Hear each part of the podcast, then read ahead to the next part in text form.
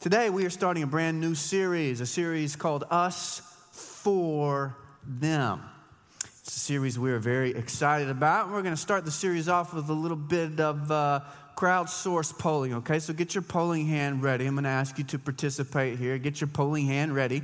Uh, how many of you feel like over the past few months, let's say, your life has been filled with more stress and more anger than usual. Anybody feel like over the last few months, yeah, more stress, more anger? This looks about right. Somewhere like 60 to 70% of Americans would say that right now. For various reasons, experts are telling us that we are in the middle of what they're calling a stress and anger incubator. Sounds serious, doesn't it?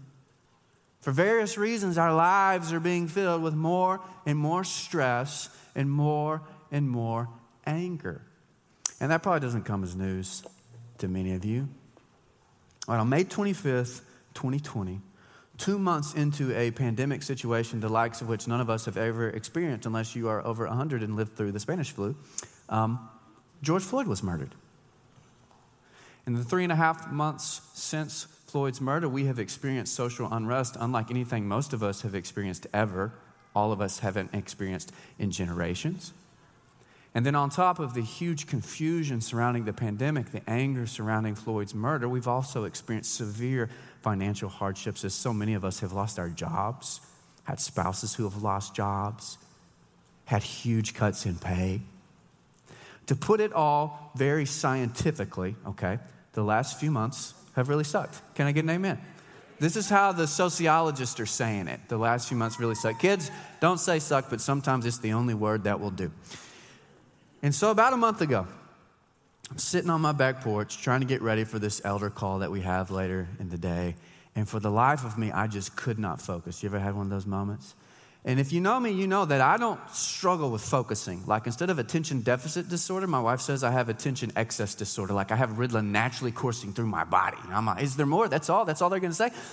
And yet, that morning, for the life of me, I could not focus. And eventually, I realized that I couldn't focus because I was just so angry. I was angry. And I was angry at everybody about everything. I was angry about the murder of George Floyd. What senseless person wouldn't be? Right? And I was angry that good police officers who I know, who are a part of our Vista family, were being vilified and treated like they were all members of the KKK or something. And I was angry about the pandemic and angry it was taking so long and angry the whole thing becomes so partisan. And I was angry people were accusing us of opening too soon, that people were accusing us of opening too late. You know, this bed's too hard, this bed's too soft, this porch is too hot, this porch is too cold. Make up your mind, Goldilocks. I was angry at everybody about everything except for my new baby girl. She was still perfect. But the rest of you were my enemies and I was sure of it. Right? It was me against everybody. You ever had one of those? You're like, it's me and everybody, and I'll take you all on. And the funny thing about anger is that it kind of feels bad, right? It kind of feels yucky, but it also kind of feels good, doesn't it? I mean, I'll admit it. I love being angry and looking down on people. Anybody else? You kind of enjoy being angry and looking down on people? There's a few of you, you know, you're being honest. That's good.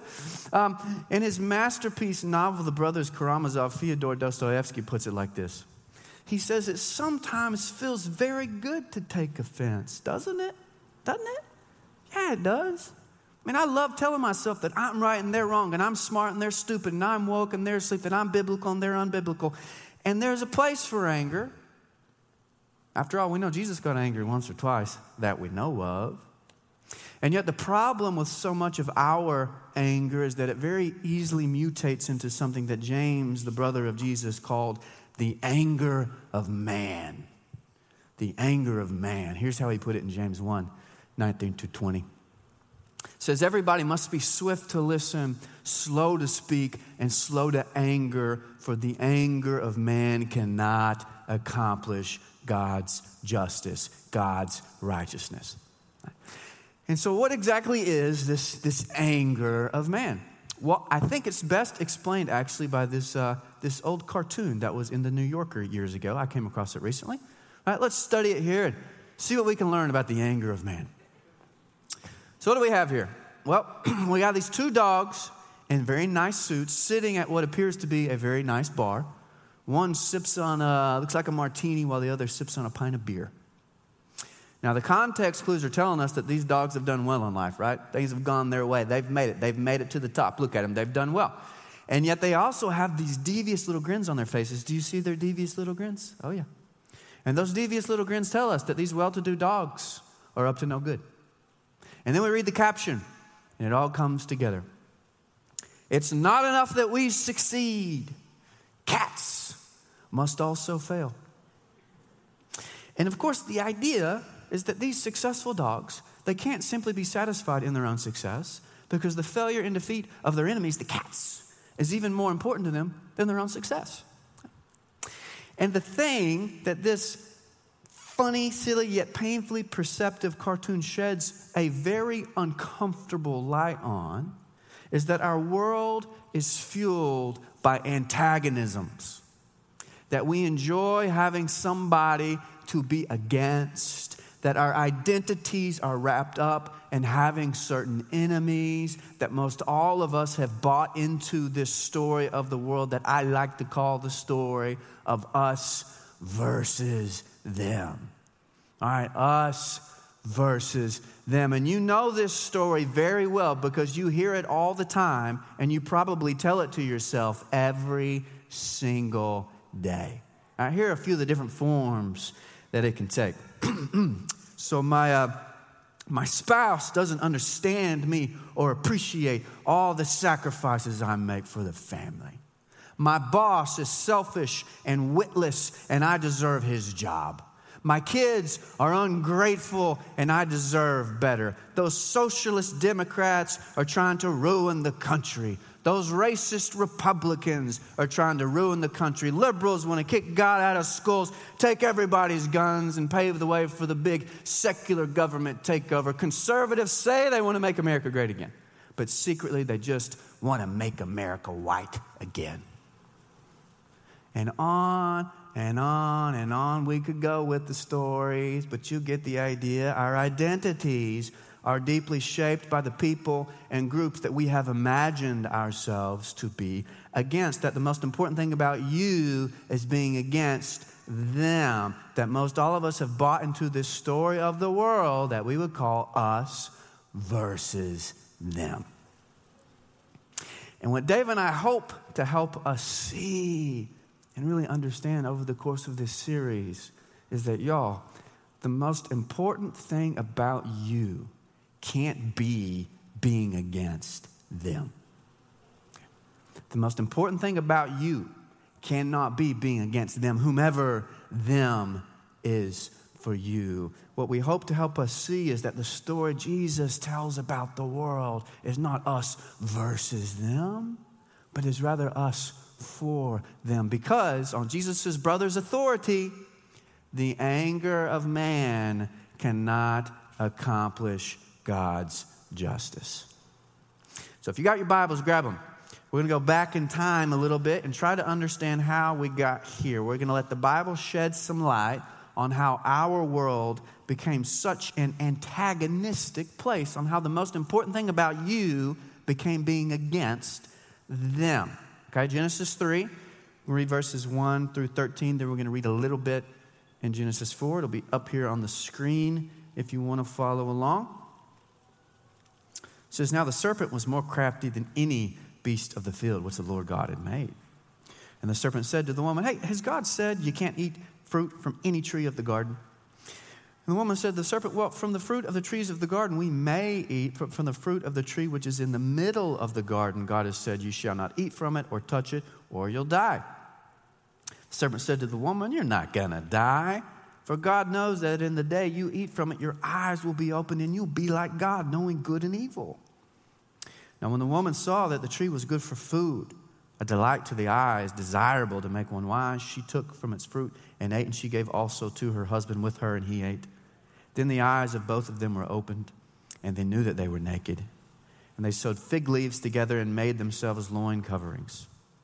They heard the sound of the Lord God walking in the garden in the cool of the day, and the man and his wife hid themselves from the presence of the Lord among the trees of the garden. And the Lord called to the man and said, Hey, where are you, Adam? He said, Well, I heard the sound of you in the garden, and I was afraid because I was naked, so I hid myself. And God said, Who told you that you were naked? Boy, who you been talking to? Have you eaten from the tree of which I commanded you not to eat? And the man said, Well, the woman that you gave to be with me, she gave me from the tree, and I ate. And the Lord said to the woman, What is this that you have done? And the woman said, Well, the serpent deceived me, and I ate. Skip over to chapter 4, verses 1 through 8. Now, the man Adam had relations with his wife Eve, and she conceived and gave birth to uh, a child named Cain. And she said, I have gotten a man child with the help of the Lord. Now, again, she gave birth to his brother Abel. Abel was a keeper of flocks, but Cain was a tiller of the ground. So it came about in the course of time that Cain brought an offering to the Lord of the fruit of the ground. Abel, on his part, also brought of the firstlings of his flock and of their fat portions. And the Lord had regard for Abel and his offering, but for Cain and his offering, God had no regard. So Cain became very angry, and his countenance fell. The Lord said to Cain, Why are you angry? Why is your countenance fallen? If you do well, will not your countenance be lifted? But if you don't do well, sin is crouching at the door, and its desire is for you, but you must master it. Cain told Abel, his brother, and it came about when they were in the field that Cain rose up against Abel, his brother, and he killed him, right? Genesis 4 there. So, most of us are probably at least somewhat familiar with these two stories, right? Adam and Eve are in the garden, it's all good, and the serpent slithers in and offers this accusation. He says, Hey, has God really said you can't eat any fruit from any tree in the garden? That seems a little restrictive. And of course, that's the exact opposite of what God actually said, right? Because what God actually said is, Hey, you can eat fruit from every tree in the garden except for one. But then Satan goes even further and he says, Well, you know, God's just holding out on you. Right? He knows that if you eat that fruit, then you'll become like him, and God doesn't want any competition. And so then, in that most fateful of all actions, Adam and Eve take and eat the forbidden fruit from the forbidden tree. And why did they do it? You know, why, why did the first sin happen? Well, according to Genesis 3, the first sin was hostility between humans and God, right? It was Adam and Eve imagining that God was their enemy instead of their friend. So that's the first sin hostility between humans and God. And if that's the first sin, then the second sin is what? Well, it's, it's hostility between Adam and Eve. Because after they turn on God, the first thing they do is what? They turn on each other. God's like, Adam, did you eat the fruit of that tree? And Adam's like, you know, in typical manly fashion, um, my wife made me do it. You know, and if you think about it, God, actually, you made her. I did not ask for her. So it's kind of mostly your fault, a little bit of her fault, definitely not my fault. And God turns to Eve, Eve, what do you have to say for yourself? Uh, but, well, I mean, the snake made me do it. So Adam and Eve make God their enemy. They then immediately make each other their enemy. And the very next thing that happens when they leave the garden is their children get in a fight. Does that sound about right? First road trip in the Bible, first fight between siblings? Sound right? And a brother murders a brother. And people say the Bible isn't realistic. It's the most realistic story I've ever heard. And from here, the hostility just picks up momentum as it snowballs down the slopes of history. Now, John Calvin once said that the human heart is an idol making factory, which means we're constantly churning out new and unworthy things to love. But what we learn here from Genesis 3 and 4 is that the human heart is also an enemy making factory. This right here, this is an enemy making factory, which means we're constantly searching for people to be against. That many of us don't know who we are unless we know who we're against. And this, my fellow antagonistic humans, is human history in a nutshell. I'll explain all history in four words it's all their fault, right? It's all their fault. You don't need to read any of those thousand page history textbooks. Kids, you can skip history class from now until eternity. Tell them your pastor said they could because I just explained all of human history to you. It's all their fault. So, to summarize, here's how we got here Satan is the original antagonist, the father of hostility.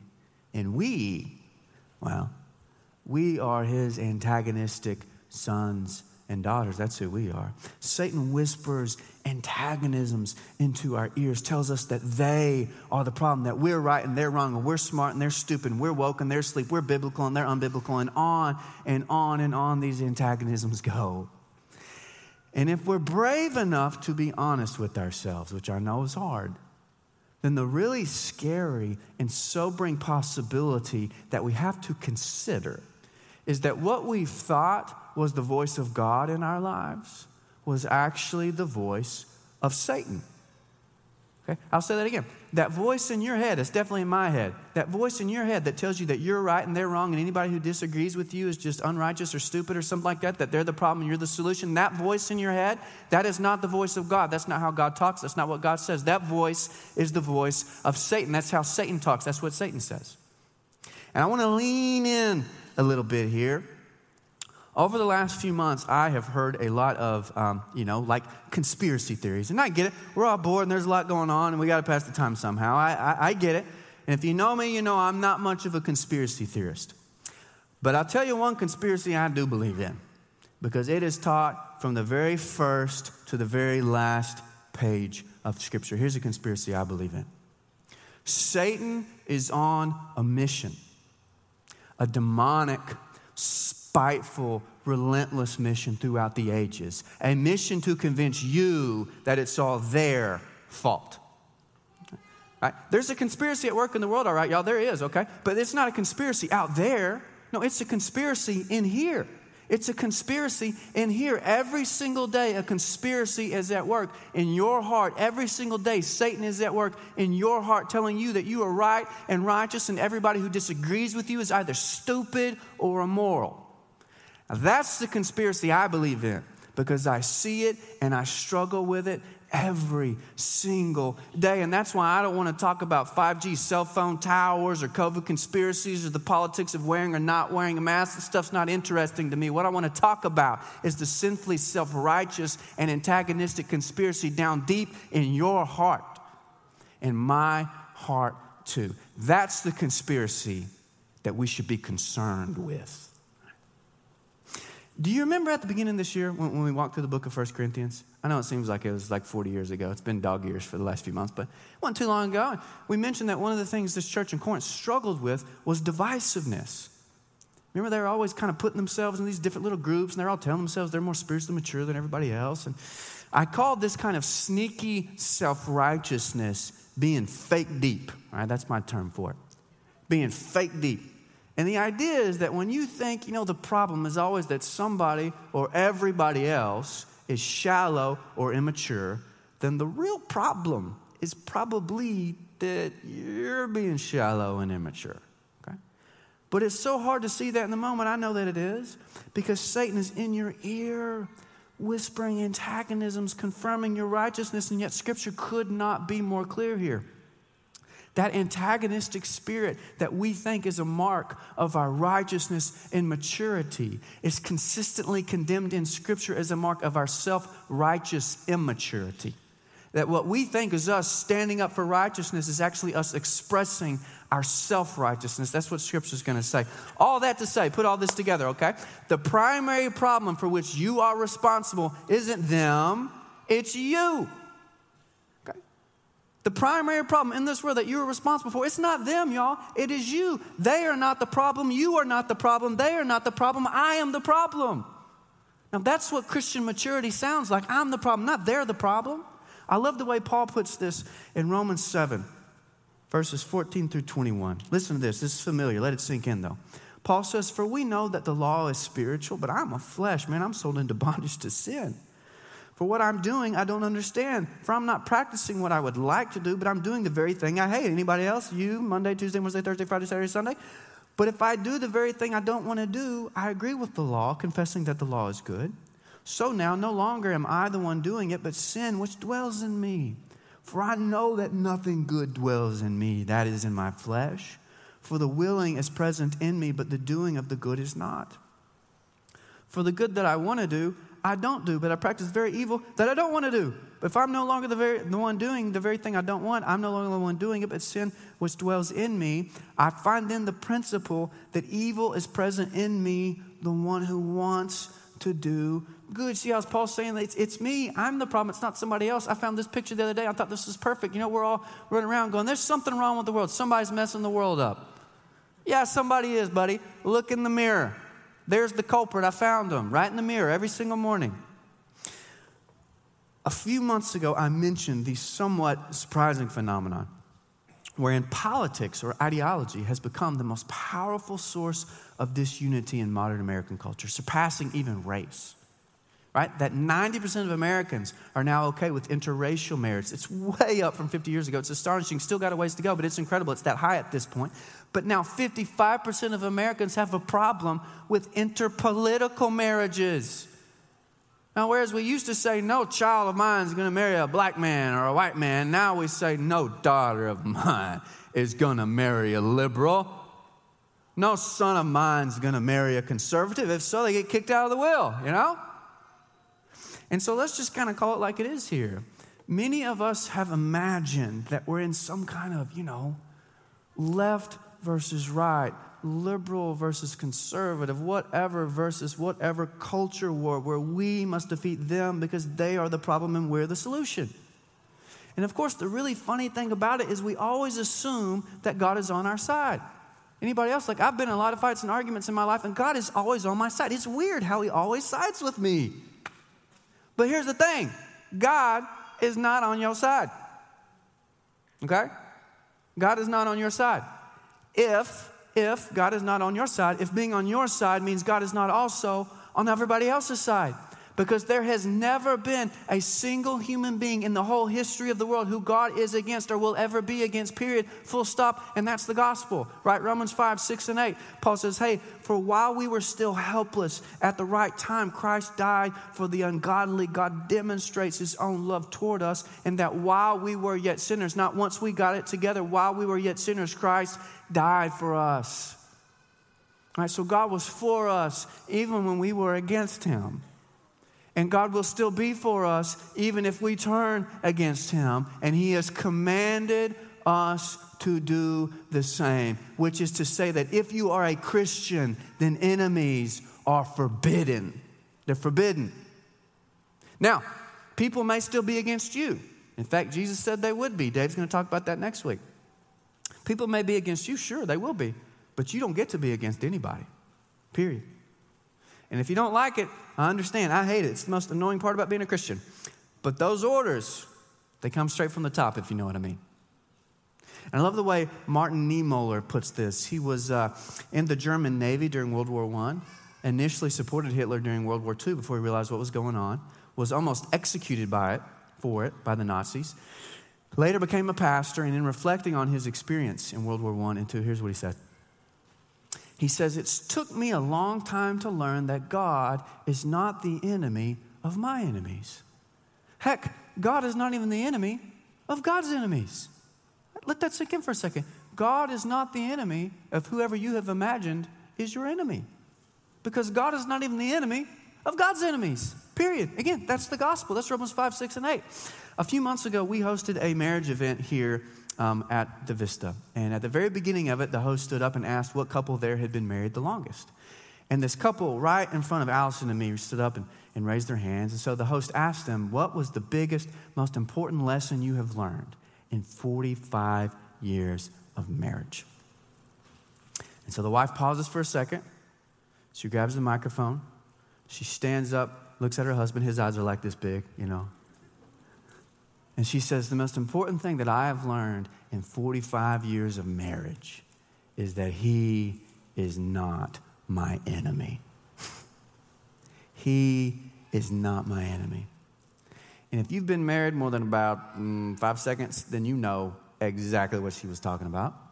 Though to be clear, you don't have to be married to know what she was talking about. Because what she's talking about is what? It's Adam versus Eve, and Cain versus Abel, and everybody versus everybody. It's the antagonistic conspiracy at work deep in the heart of the world, and every single human telling us that it's all their fault, telling you that they are the problem and you are the solution, right? That conspiracy. And yet, while Satan whispers in our ears and tells us they are the problem, Jesus speaks to us down deep in the depths of our hearts. And he tells us the much deeper truth, doesn't he? You've heard it. He tells us what? He tells us that, well, you know, we're the problem. Not them, me. We're the problem. He tells you that you're a sinner and a pain, and you know what? I know I am.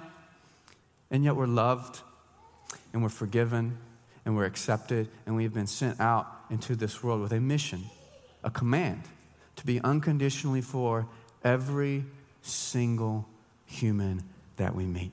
And it's not going to be easy. But our hope is that through the course of this series, this story of us versus them, this story that has such a sinfully strong grip on so many of us, could be replaced by the story of us for them. That we could look at those people or groups of people that we have imagined to be our enemies and truthfully say, they are not my enemy. Because the anger of man cannot accomplish God's justice. Let's pray together. Gracious God, thank you so much for today. Hint of fall in the air. We come before you and we confess that we have given in to the antagonisms. That that first hostility that was introduced into the world when Adam turned on Eve and Eve turned on Adam and Cain turned towards Abel, that that's our story, that's our family history, and we have been doing it since the dawn of time telling ourselves it's all their fault, they're the problem, we're the solution, instead of doing what you would ask us to do, which is to look within our own hearts, see the evil and the hostility that is there. And so we pray that in these moments, God, you would work on our hearts. Some of us, all of us, probably need to repent of some things today. We need to repent of the ways we have put all the blame on everybody else. We need to accept the liberating truth that, you know what? A lot of times we're the problem and we're to blame. And we can freely and boldly confess that because we have always already been forgiven through Jesus. And so please help us as individuals, as families, and as a church to become people who let go of this antagonism, to embrace the healing, reconciling, just work that you want to do. We pray all these things in Jesus' name. Amen.